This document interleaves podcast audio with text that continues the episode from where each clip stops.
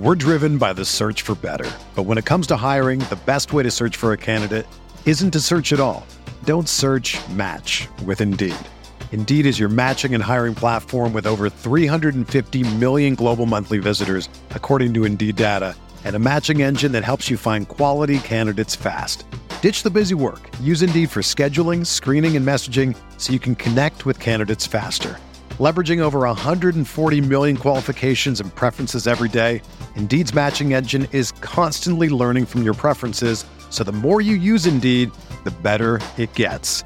Join more than 3.5 million businesses worldwide that use Indeed to hire great talent fast. And listeners of this show will get a $75 sponsored job credit to get your jobs more visibility at Indeed.com slash BlueWire. Just go to Indeed.com slash BlueWire right now and support our show by saying that you heard about Indeed on this podcast. That's Indeed.com slash BlueWire. Terms and conditions apply. Need to hire? You need Indeed.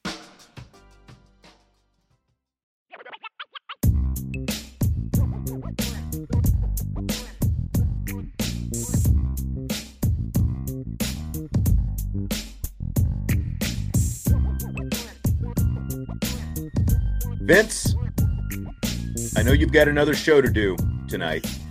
It's okay. Let's go. So, are you ready for rapid fire? Let's go, baby. That's for you, Salty. That Just for you, Salty. All right. So, first question fill in the blank. ESPN's Dan Orlovsky tweeting after the Gator Bowl. We firing Tommy Rees tonight, or is 45 without your best player good enough? That's blank. Hilarious. I mean, I the sentiment is accurate, okay, because he's poking the Notre Dame fans that were calling for Tommy Rees's head. And if you were in the chat during the post game show, there's plenty of people that still want to fire Tommy Rees because he called an amazing game, had a great game plan, but calling the pass on first and seven at the goal line that ended up being a pick six is a fireable offense. Right. So there's plenty of people uh, out there, Dan, that want Tommy Rees fired. so I think the tweet is hilarious. And I, I mean, he's like I said, he's poking at the fans, and I don't blame him. It's fun to do that at times, but you know, Tommy Rees play, eh, called a pretty darn good game uh, in, in, in the Gator Bowl. He really And did. Yeah, one, I love the way Dan Orlovsky just loves him some Tommy Rees. Oh, he I mean, it- does. and this goes back a few years now to when Notre Dame played Iowa State in the bowl game, and Orlovsky was doing that game. I mean, he he was on the the Tommy Rees bandwagon. He obviously, and he's I think did he do the bowl game? Did he do the Fiesta Bowl last year too? I can't remember now. I think he I might think have. he did. I think he Yeah. did. Yeah.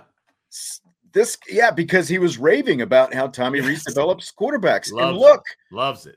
Look at what we just talked about, all the stuff we talked about with Tyler Buchner and the things that Tyler Buchner can do and the Mhm. how different that offense looks. Yes. Again, as as Orlovsky pointed out, without their best player, Michael Mayer, look at how different that offense looked when they had the guy who was the starter at the start of the season compared to the guy they had to bring along throughout the course of the Mhm. season. The guy who was throwing balls in the ground the very first opportunity he had against Cal. I- said this before at the end of the season, before Drew Pyne ever transferred. What if the Drew Pyne that we saw this year, as much as people want to complain, you know, and we've complained about Tommy Rees Sure. sometimes too with some of the the play calling and things like that. What if the Drew Pyne that we saw was the absolute best you were going to get out of Drew Pyne this season? And and I and I think that Yeah. looking at this Gator Bowl kind of puts a different perspective on some of that with what they were able to do. The way, again, like the fact that you had a quarterback who could throw the ball downfield and lead receivers effectively and not just lock in on one guy. I- think that, you know, does it cover up everything that we saw this season? Yeah, There are still some questions with Tommy Rees, but at the same time, like I- I agree. You know, like again, like the Dan Orlovsky love for Tommy Rees. It's, hilarious. uh, Yeah, it's like get a it's room, hilarious. guys. Yeah, it's it's borderline BK love for Tommy Rees too. I mean, it's But I- like It's in the same family. I feel I feel much more confident, you know, because I spent all the offseason talking about how oh this guy can play to the strengths of the personnel and all this different stuff. It felt like you know they kind of tried to ram down everyone's throat what they thought were the strengths of the team early on that weren't the strengths, Yeah. and they had a they obviously had a hard time adjusting at times. But I think we saw you know, a completely different level of what Tommy Rees can be. And then the fact that you got Tommy Rees also out there tweeting the other night, you know, thanks for the season and thanks for this. And even to the Twitter haters and all this stuff, you know, so it's like Tommy Rees is, is tweeting at the Twitter haters too. So Which is not surprising because he's still a kid and you know that Twitter is you know like his thing or whatever. And I you know, I get that. And I and I also understand where people are coming from from a Tommy Rees standpoint, but uh, people it's going to be interesting. Let's say 2 years from now or even a year from now, we'll look at what Drew Pyne did for Notre Dame, okay, under the tutelage of Tommy Rees. And then let's Mhm. look and see what Drew Pyne does at Arizona State under uh was it Dillingham? Isn't he the new head Yeah. coach out there? Yeah. the guy Who- from Oregon. Yeah. is a really good offensive coordinator. I mean, he did some pretty amazing things with the Minix kid from from IU, right? Or Penix, excuse me. Yeah. And let's see what he can do with Drew Pyne. If Drew Pyne is the same kid or worse, well, then what are we saying about Tommy Rees as a quarterbacks coach slash offensive coordinator? Because Dillingham is now a head coach at a Power Five school. So it's going to be interesting to see. I will say that. Yeah. We're driven by the search for better. But when it comes to hiring, the best way to search for a candidate isn't to search at all. Don't search match with Indeed. Indeed is your matching and hiring platform with over 350 million global monthly visitors, according to Indeed data, and a matching engine that helps you find quality candidates fast. Ditch the busy work. Use Indeed for scheduling, screening, and messaging so you can connect with candidates faster. Leveraging over 140 million qualifications and preferences every day, Indeed's matching engine is constantly learning from your preferences, so the more you use Indeed, the better it gets. Join more than 3.5 million businesses worldwide that use Indeed to hire great talent fast. And listeners of this show will get a $75 sponsored job credit to get your jobs more visibility at Indeed.com slash Blue Wire. Just go to Indeed.com slash Blue Wire right now and support our show by saying that you heard about Indeed on this podcast. That's Indeed.com slash Blue Wire. Terms and conditions apply. Need to hire? You need Indeed.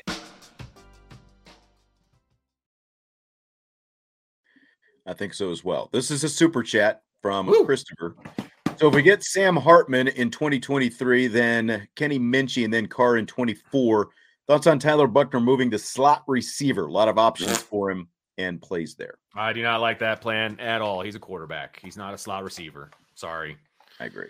He's not he's not fast enough to be a slot receiver. I don't know what his hands are like. He's not a receiver. He's a quarterback and he'll transfer before he becomes a slot receiver. I would agree with that. No offense, Christopher. I think it's a good question because that's immediately what people think about an athletic quarterback is you could immediately move him to another position. Yeah. You know, and the other thing we didn't talk about, we were talking about the, re- the receivers. And well, you know, I'll, I'll save it because we got the Braden Lenzy question coming up. We can segue into some receiver talk here in a second. So, Braden Lenzy announced he's hanging up his cleats for good, going to work for a company called Metasource on January 9th. That is a week from today. Scale Yeah. of one to 10. How surprised are you that Braden Lenzy is just done with football?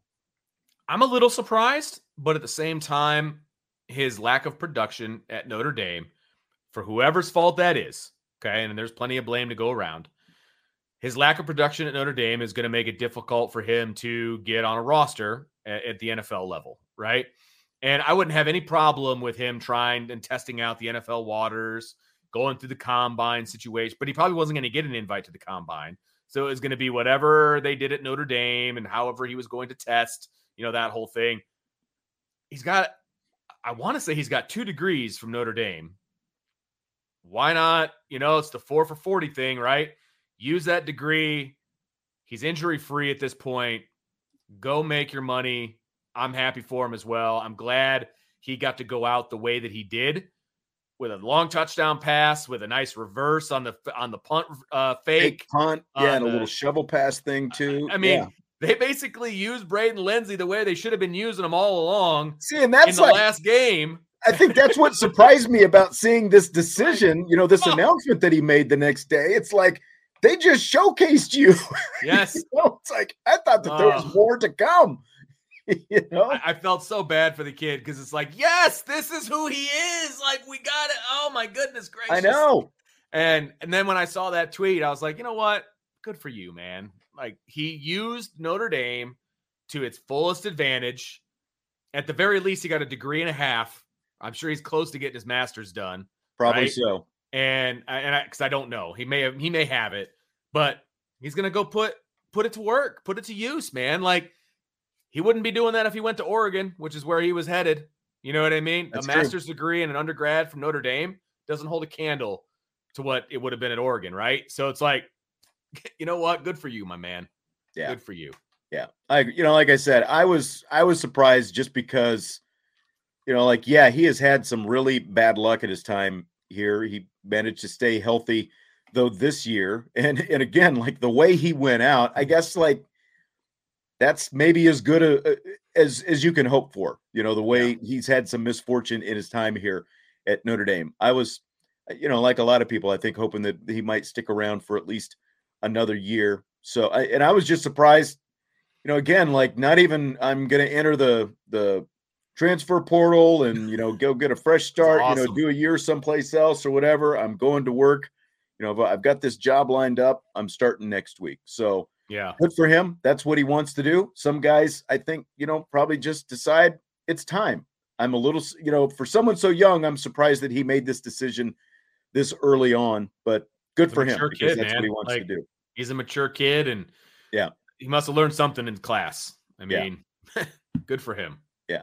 You know, the other thing with the receiver that I was just kind of alluding to is they they obviously have um Love coming in next year, another running back, and we've talked about, you know, maybe Tyree sees more time as a slot receiver or Sure. whatever. So I'm curious to see in the spring sort of what what comes of that, you know, exactly you know where Tyree is both in the spring and in the fall, where he's working. You know, is he still in that running back room? Because it's going to get even more crowded. They still have Jabron Payne back there as well, and of course they get Jadarian Price back next year, so it's going to be even more crowded than this year. Oh yeah, there's no doubt about it. So, hey, I give him a lot of credit. I I was I actually like I found myself like smiling as I was reading his Twitter announcement. You know, I was like, okay, good for you, dude. Like Yeah. you do you, man. That's right. Fill in the blank. Safety Brandon Joseph declaring for the NFL draft is blank. Great for all parties. How about that? I, I don't know if he was asked back. Number one, I assume he was, but I wouldn't be surprised if he wasn't. The second half production by him, whether it was injury related or otherwise, wasn't good. It wasn't good. And I would say overall, the experiment to bring him in wasn't one that worked out. I mean, it really didn't work out. And yes, he had the pick six in the Syracuse game, which was awesome. And he's still a good safety. His stock went down from the time that he ended up at Northwestern because his All America year was two years ago. His last year at Northwestern was not an All American year. And Yeah. obviously, this year was not an All American year. So, th- that All American year, it can almost be like a one off at this point if you're an NFL evaluator, unless you fall in love with some of the intangibles. So, I just feel like he needed to come back, which makes me wonder if they just said, you know what, we're good. I think his eyes were always on the NFL and just the stuff with the ankle. You know, obviously, we're not in the training room and we don't know to what degree and, you know, whatever, but it just felt like that's what it was always all about. And that's, I was a little surprised that there, you know, that, that like he didn't even opt out to begin with of the bowl yeah. game. Well, and he wasn't just- even dressed for the bowl game. I, I saw pictures. He was in sweatpants. he was in like, sweatpants and and I wonder what that's about as well. And and and look, I was very happy with what he did from a punt return standpoint. He was 12th in the country in punt returns.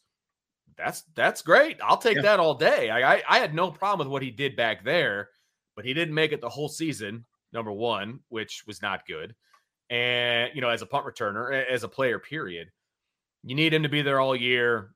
Notre Dame's going to have a ton, a ton of potential punt returners, you know, to take his spot. So Now- that's not a big loss. Here's a legitimate question from It Ain't Rocket Science. Do you think teams avoided Joseph because of his All American reputation? Because, like you listen to Alohi Gilman, his first year compared to his second year at Notre Dame, he was much more productive his first year, but he talked about how, you know, he wasn't around the ball as much that second year because of the fact that they were they were avoiding him as much as possible.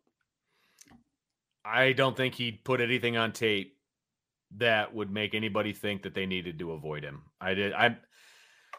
I, I thought in the fall and in the spring, you know, I'm talking about fall camp and in the spring, I thought, dude, this kid's gonna this kid's gonna be special. Yeah. You know what I mean? Like this is going to be a great replacement for Kyle Hamilton.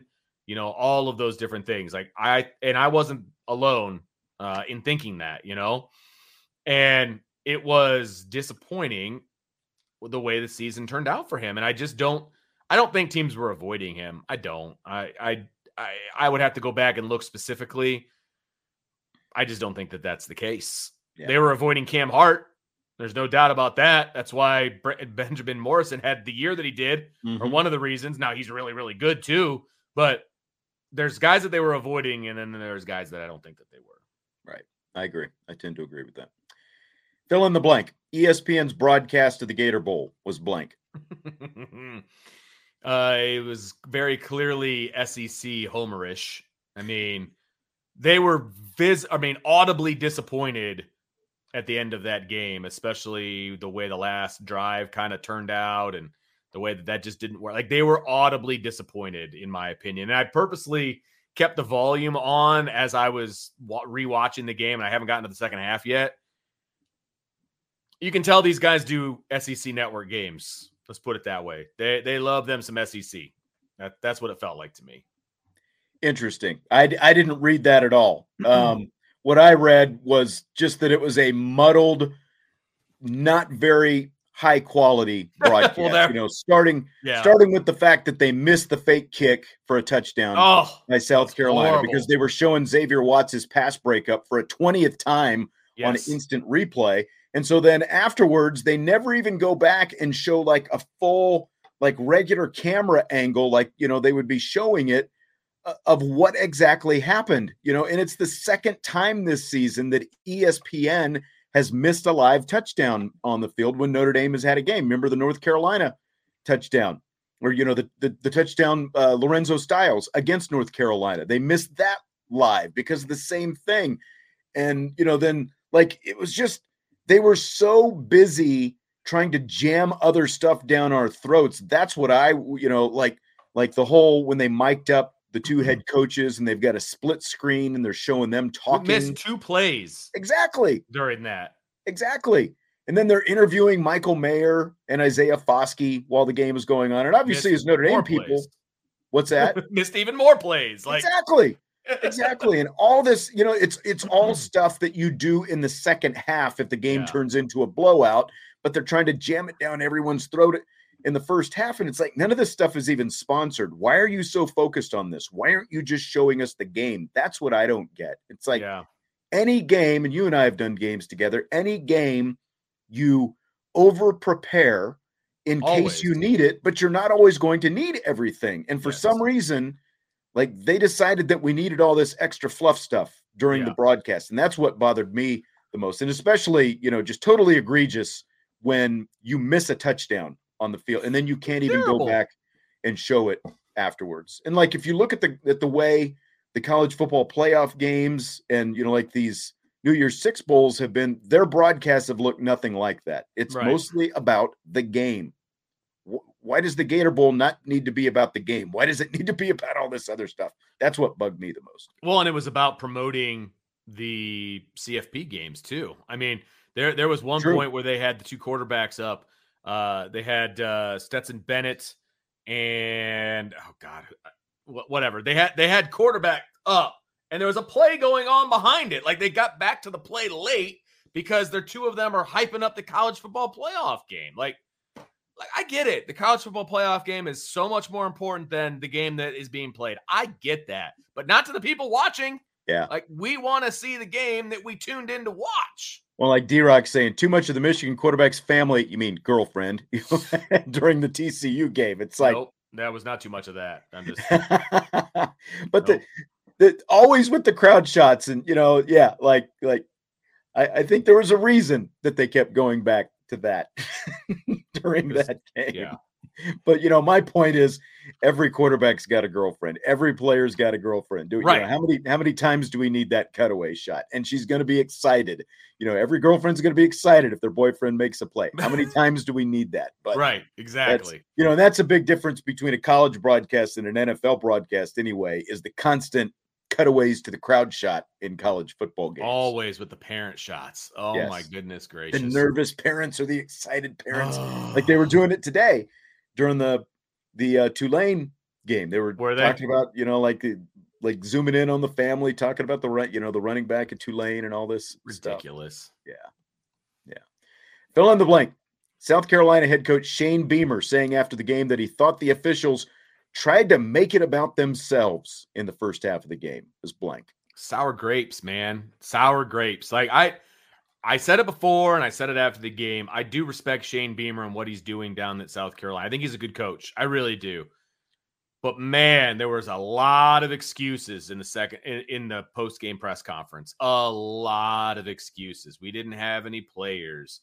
It, the the referees were terrible. You know, he was praising SEC officials because that was a Big Ten crew, you know, and how how much better they are, and and how uh, you know they had the bar set so much higher for their officials than the the group that was out there today, and you know all of these. Like, dude, give props to the other team, talk about the game, some stuff that you guys can do better, and move on. Like that's going to be the lasting thing that we all have of Shane Beamer going into the offseason is him bitching about the depth chart and the officials. right. Like, come on, man. And like the whole so like it's a blindside block. You know, that's what the whole thing came down to. That's and that's it was a good started. call. It was an absolutely a good call. You know, like 10 years ago, you could still do that, but that has been they changed that. You know, I don't know how long it's been since they changed that, but it's been a while. It's been a few years. It's a blindside block, and you're it's it's gonna get called by a good official every time. You know, like Notre Dame fans and Notre Dame, Marcus Freeman, justifiably so, would have been complaining about that had they not called it a blindside block. It right. was a clear blindside block. And for him just to turn into a raving lunatic because of it, it was just like. And you see it all the time with, with the blockers. All you got to do is go down there, get in the way, and put your hands in the air. It accomplishes the exact same objective yeah. outside of and that's one thing up. that whoever that analyst was actually pointed out and it was you know he was right about that. Uh, that's exactly that's all you've got to do. Just stand in yeah. front of him. Set a pick and you see basically. it all the time. You see it yeah. all the time and it's just as effective. It's all you need to do. And that's the point. It's a safety thing. I mean jd bertrand did not see that block coming by any right. stretch of the imagination and got blown up. It's ridiculous. It's, a, it's ridiculous Completely agree. He's complaining about the wrong things, you know. Right. That's there were there were a lot of other things, and you know he's right. There are times when officials do make it about themselves, but in this sure. case, I don't think it was anywhere close to that. No, not even not not at all. I mean, he I don't. He made his reaction more about himself than anything else because, as someone pointed out, they had already given him a sideline warning, and you know he was already, you know, starting to bark in the wrong directions up the wrong trees. So yes, hundred percent. Super chat from Charlie Weis's last belt loop. Notre Dame is in a lose lose situation with the bowl results. They wish uh, Ohio State SC had so many guys missing. They lose.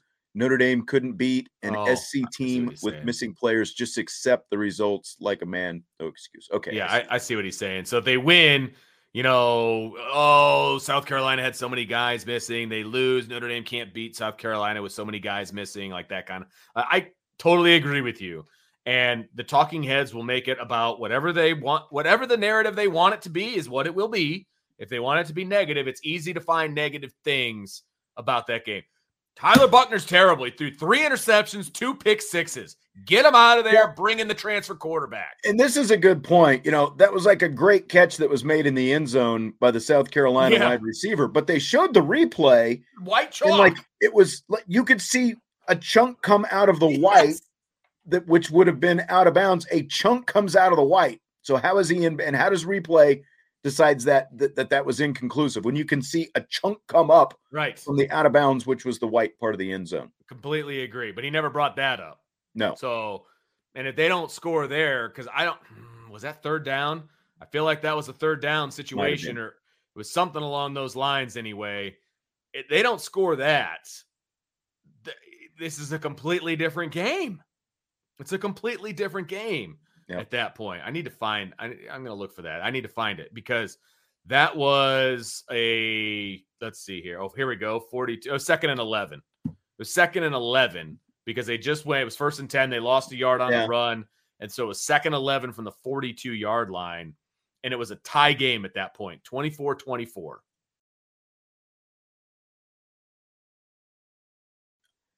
Like Stymie and, and Chris both said, you know, on that touchdown didn't think that there was enough evidence to overturn blurry camera. And that's probably true. The camera angle was not good. Was bad. I agree with that. And it was blurry, but to me and I, you you agree, we did we hadn't even talked about this, but you could see a chunk of the turf come up yes. from the white. The white.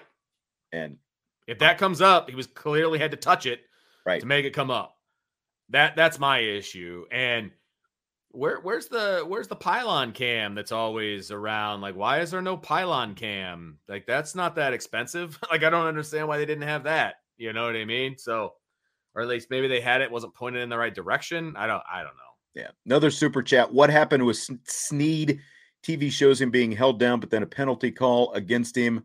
Have a good night, guys. I love the show. Best wishes 2023. I Thank you, Charlie. Don't Weis. know what happened because you and I watched the TV copy just like everybody else we saw the exact same thing that you saw, Charlie. I have no idea what happened. And they, of course, another hit to the TV broadcast. They never went back and showed us what happened. They just moved on. Like they didn't yeah. even think of it. They just moved on to the next play. They didn't even talk about it. Yeah. I get so aggravated when like there's a scoring play and they you know again they want to do cutaway shots of the sideline and and fans in the stands and then kick the extra point and all this stuff without showing us an instant replay. Yet you yeah. know like i was talking about we miss you know a fake kick for a touchdown because they're showing xavier watts's pass breakup. Over and over. Yes. It's like i want to see replays of big plays right away. Show me what happened once mm-hmm. again you know and yeah. they're always they're always so slow on the trigger on those it seems like. Very much so.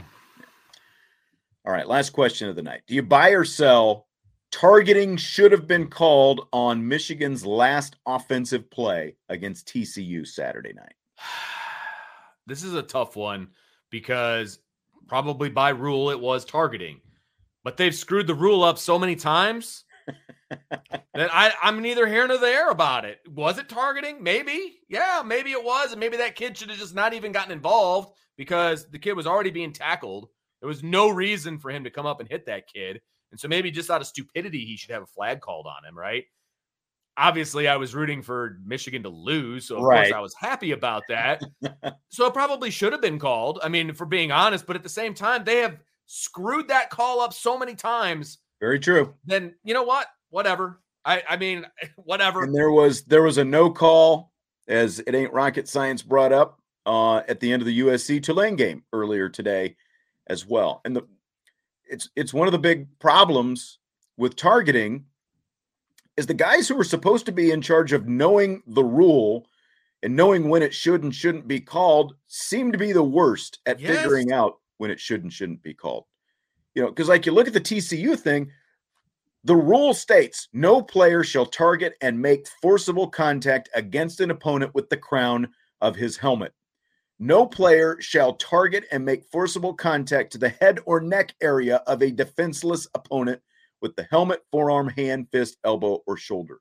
You know, the TCU thing, total crown of the helmet up around the neck area. Like, if neither one of these calls in that TCU Michigan game, like that one especially, JD Bertrand should never been flagged for targeting this right. year if that wasn't a targeting call because I've heard like, oh, you can't bail them out, and it's like, look, either it's targeting or or it isn't. It doesn't matter what down it is. It doesn't matter when it happens in the game. Agree. Either it's targeting or it isn't, and you've got to call it if it is. And by the by the way the rule is written, the TCU thing definitely should have been targeting. Yeah, it probably should have been.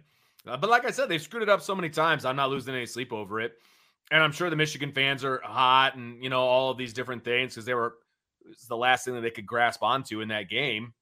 So I mean, I get it. I just I don't know. I, like I said, Notre Dame has been screwed over so many times by targeting that I just don't feel bad for anybody that doesn't get it called in their direction. Yeah, see the hit on Harrison. Did you see the hit on Harrison in the Ohio State game? Think so. I, th- you know, it's like okay, so you got him. It was more around the shoulder. That that one was a lot more gray to me of of any of them because it was you know shoulder. Yeah, and it didn't see you know like you didn't have like the big, you know, leading with the crown of the helmet and all that kind of stuff. But you know, again, there's there's too much interpretation on all these calls. That's that's the problem with it, and that's why when ejection is on the line and there's right. so much gray area in the way one official to the next and one replay official to the next is is or isn't going to call it you've got to change the rule. Yep. I think. I agree completely. The rule needs it's a terrible rule to begin with. The whole thing needs to be changed, but that's another show. Yeah, exactly. And I mean, we've got an off season, so we've got plenty of time to talk. We do have plenty of opportunity. You are not wrong, sir. that's right. All right. So, what time does upon further review start tonight? I think eight o'clock. So, forty-five right. minutes, folks. You better go get some dinner then. I, get ready. I ate it. before this show, so I'm ready. All right. I'm ready, right. baby. And somebody was worried. They're like, oh, he hasn't even watched the second half yet for upon further review. I watched the second half. I just haven't watched the second half with the volume up, you know, to really focus on the announcers. Right. So this will be was, my second time going through the whole. I was rewatching yesterday, and I actually had a CD in. I got I got the uh the Tom Petty oh um live at the Fillmore four CD set for Christmas. So I had disc one in and I had the volume down on the game. It was much nice. more enjoyable watching. I bet way. it was. Even though I was still annoyed that they there was no you, you, couldn't see that fake kick go for a touchdown. It was horrible. It like was. I thought when it was live, because I don't have the ability to back it up, right? When it was uh-huh. live, I was like, man, did I just did I miss that? Like, what just happened? Like, did I put my head down? Did I blink? Like, what happened? And then as I'm rewatching, I'm like, Oh my god, they didn't even show it live. This is terrible. Brutal. Terrible. Absolutely. All right. Well, you guys have a good good show tonight. Thanks for stopping by. To everybody else tonight, hit the like button on your way out. If you would, subscribe, rate, and review in your podcast channels. And we will talk to you tomorrow on IB Nation Sports Talk.